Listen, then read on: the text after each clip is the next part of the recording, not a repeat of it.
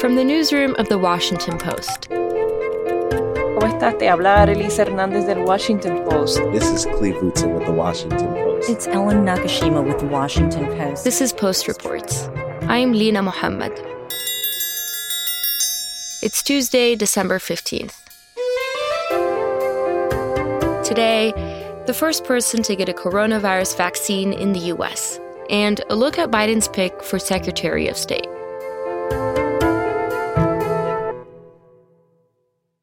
This has been a huge week for coronavirus vaccines.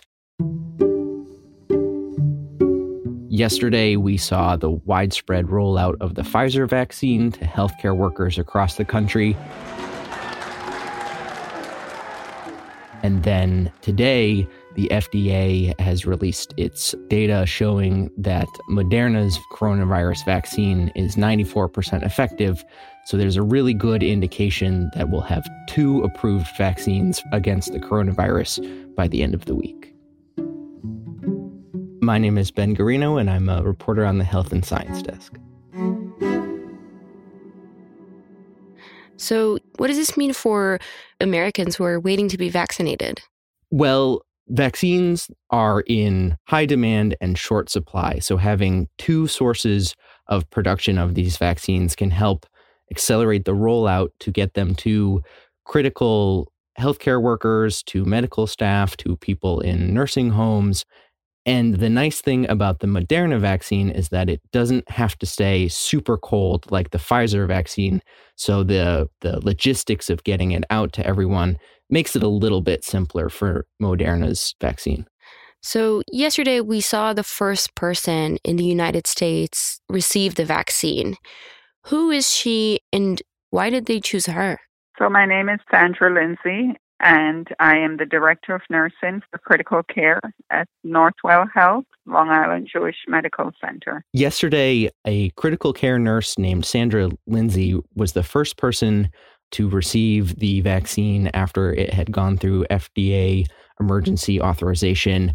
And she's been on the front lines of this pandemic since since the first wave. I have been working alongside my team on the front line since March, and we have not stopped.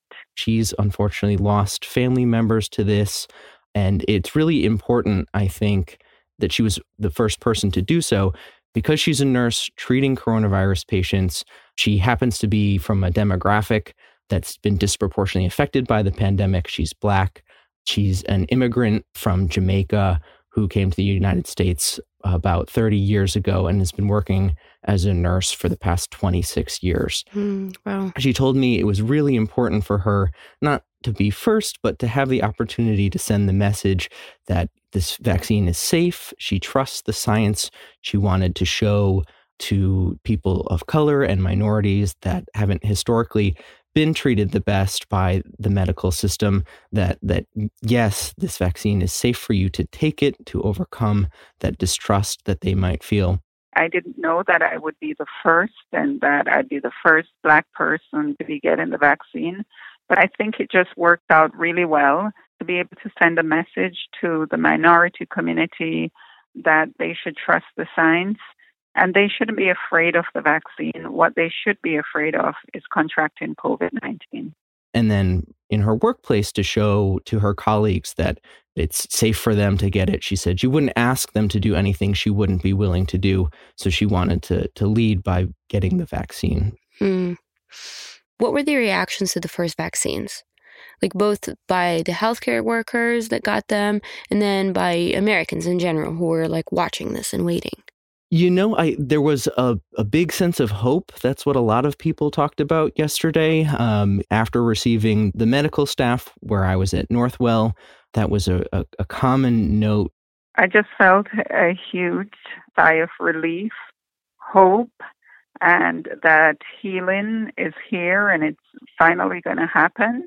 People in New York have just seen some really hellish weeks of the pandemic and and to finally have some some solid scientific based hope here is is really valuable.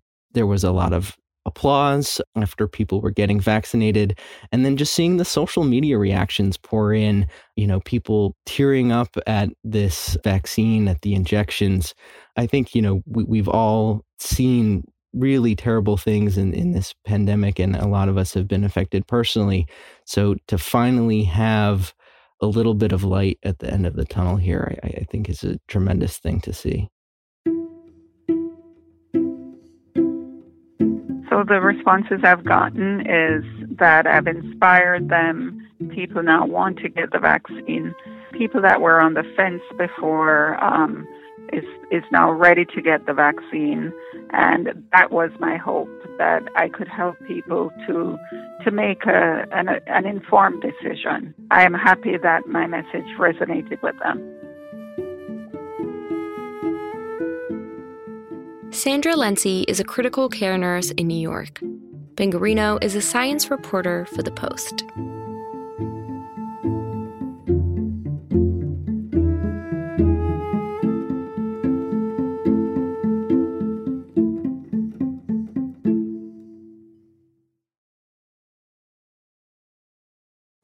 Today, I'm pleased to announce nominations and staff for critical foreign policy and national security positions in my administration.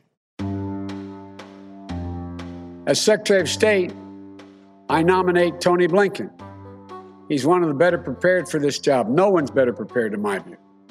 President elect Biden has selected Tony Blinken as his Secretary of State. He will be the Secretary of State who previously served in top roles on Capitol Hill, in the White House, and in the State Department really sort of a consummate Washington foreign policy insider. Tony's been one of my closest and most trusted advisors.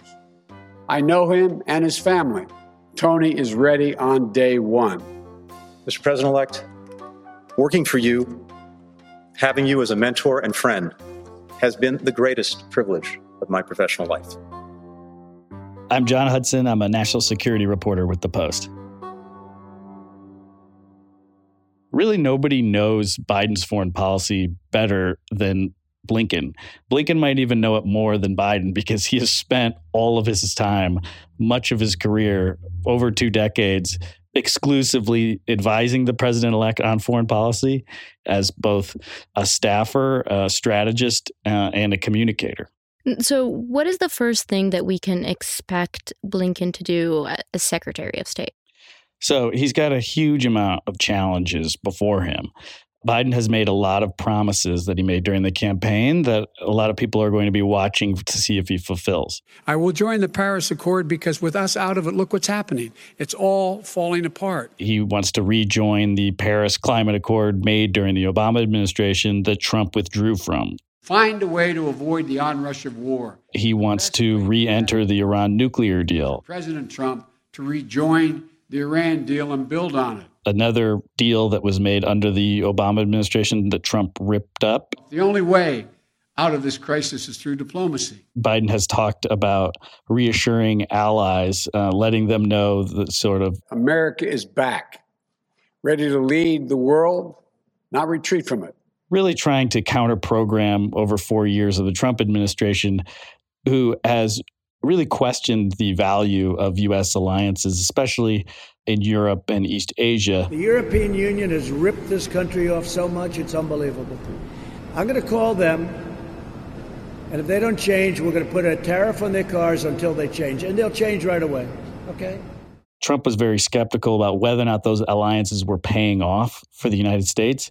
Biden's outlook is those alliances are oh, pretty much sacrosanct and need to be cherished and nurtured and how would you describe Blinken's view or philosophy to foreign policy? Blinken very much fits into the liberal internationalist mindset when it comes to foreign policy. What does what does that mean? Well, it it basically puts a lot of importance on humanitarian intervention.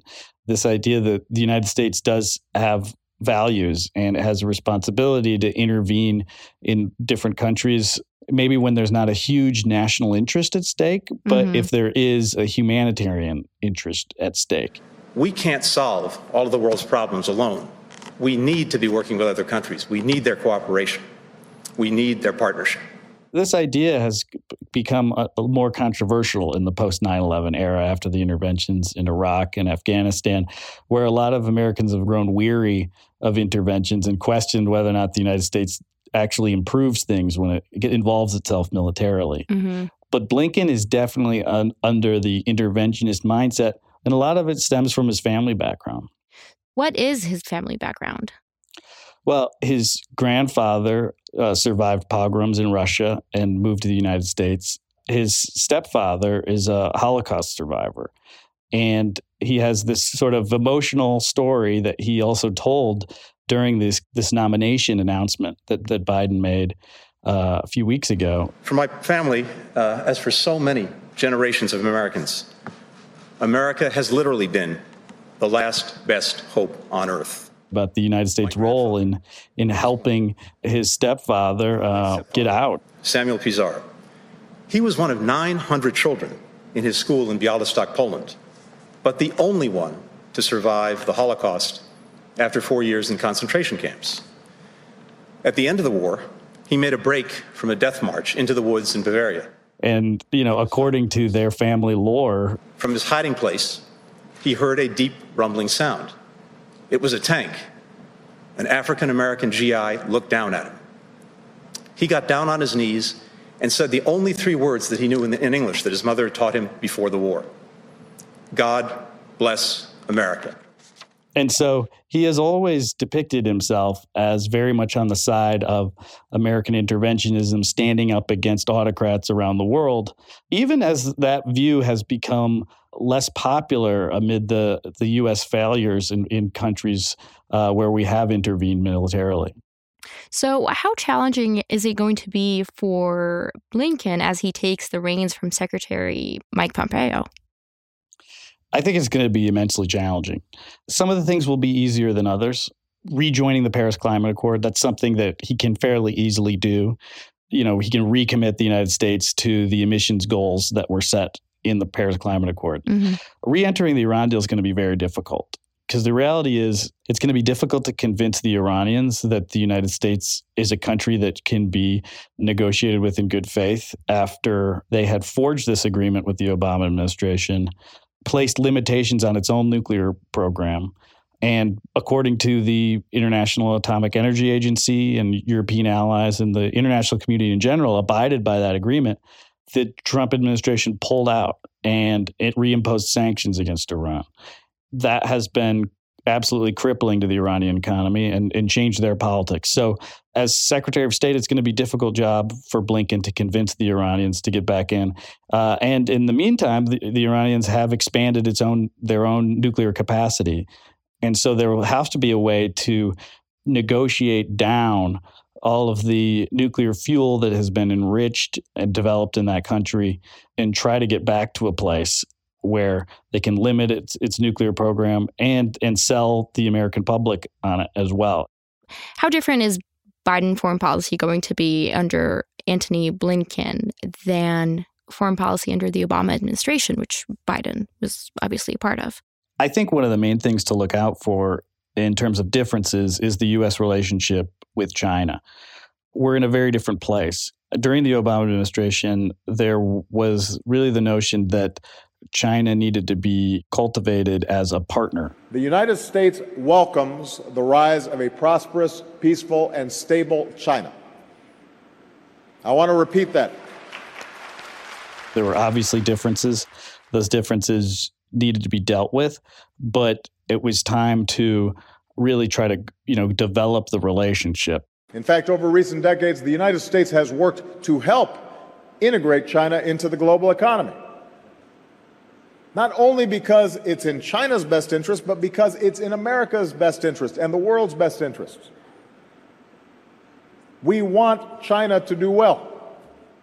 Now, you know, post coronavirus, post the Trump administration, uh, there's a very different outlook, obviously in the Republican Party, but also in the Democratic Party too, about dealing with China. And a lot of foreign policy Democrats have said that the United States needs to confront China more aggressively. Now, I've publicly praised the president when he's tough on China at some political cost.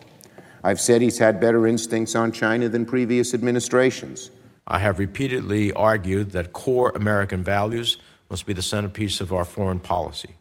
China's model is appealing, unfortunately, in all too many parts of the world. We must offer a better model.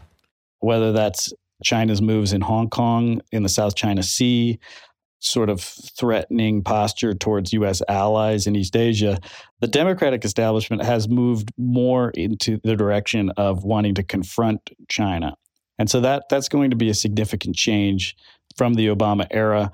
For everything we can see, Blinken also believes that China poses a significant threat. And so how they try to manage that, they obviously believe that they you need to work and collaborate with the Chinese. The other question, you know, how else might things change from the Obama era to the Biden era? You know, the the world has changed a lot. And so one of the things that the Obama administration had to grapple with was the Arab Spring, the civil war in Syria. Uh, there's even more fatigue about American intervention abroad than there was in the Obama era. And there was a lot of fatigue then coming after the Bush administration they're really going to have to figure out what to do with a limited set of resources and, and a public that doesn't have as much trust when it comes to uh, the United States in foreign policy leadership. And how might relationships change vis a vis Russia? President Trump really tried to improve relations with Russia. Uh, he wasn't able to, and largely because Congress tied his hands and his own Republican Party. Biden has made very clear that he wants to have a very tough posture towards Russia. And so I think the biggest change you see from the Biden administration is really draw the contrast between what the United States stands for as a liberal democracy and what Vladimir Putin's Russia stands for, which is an, uh, a highly, you know, energy dependent uh, autocracy. Uh, you're not going to see these kinds of moments w- that happened with President Trump time and time again, where he would, you know, in some cases side with you know Russia over the views of his own intelligence services when it came to his view on Russian meddling in the 2016 election. People came to me, Dan Coats came to me, and some others. They said they think it's Russia. Uh, I have uh, President Putin. Uh, he just said it's not Russia. Now, that's also going to apply to a number of autocrats. Trump obviously cultivated a, something of a rapport with North Korean leader Kim Jong un. A letter was given to me by Kim Jong Un, and that letter was uh, a very nice letter. Oh, would you like to see what was in that letter? Would you like? How much? How much? But I just received a beautiful letter from Kim Jong Un. I, I can't show you the letter, obviously, but it was a very personal, very warm, very nice letter. I appreciate it, and I'll say it again. I think that North Korea has tremendous potential you know, he had met with him first time that American leader had met with the North Korean leader, ended up doing it three times you know, I think the Biden administration is going to be much more cautious about engagement with the North Koreans uh, as well remember, this is uh, we've been dealing with a president who has conducted foreign policy by tweet in a number of ways, really shocking the global world when uh, he picks fights with the Turkish, you know, President Erdogan or picks fights with German Chancellor Angela Merkel, and we can definitely expect Biden to uh, have a return to normalcy when it comes to that. No more midnight surprises via tweet. I wouldn't expect that, and I don't think any of his advisors are expecting that either but like i guess my question then is how do you come back from that? Like as a country i think you know the trump's four years in, in presidency have have changed how the world views the us and so how is biden going to be dealing with that? Well this is a president elect who has a lot of experience in government. It's not going to be difficult for him to turn back the clock and run a government in a fairly conventional way that U.S. governments have been run. I think what is going to be difficult and it's going to be a struggle for the Biden administration is there's going to be this lingering notion of, of the possibility of Trump coming back in four years.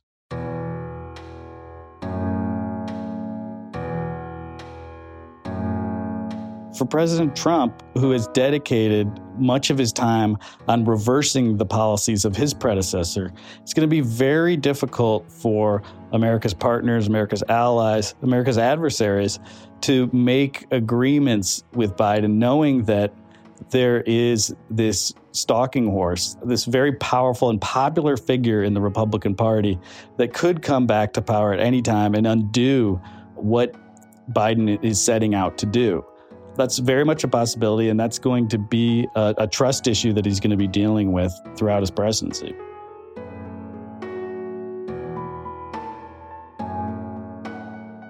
John Hudson covers national security for The Post.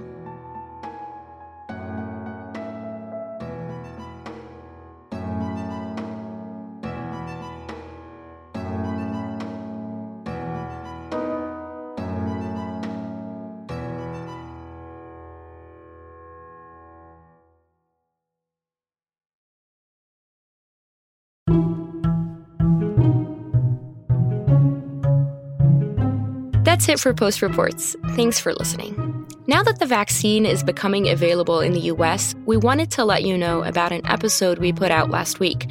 It's a helpful look at understanding all the intricacies of the vaccine supply chain. We'll have a link to that episode in our show notes today. I'm Linah Mohammad. We'll be back tomorrow with more stories from the Washington Post.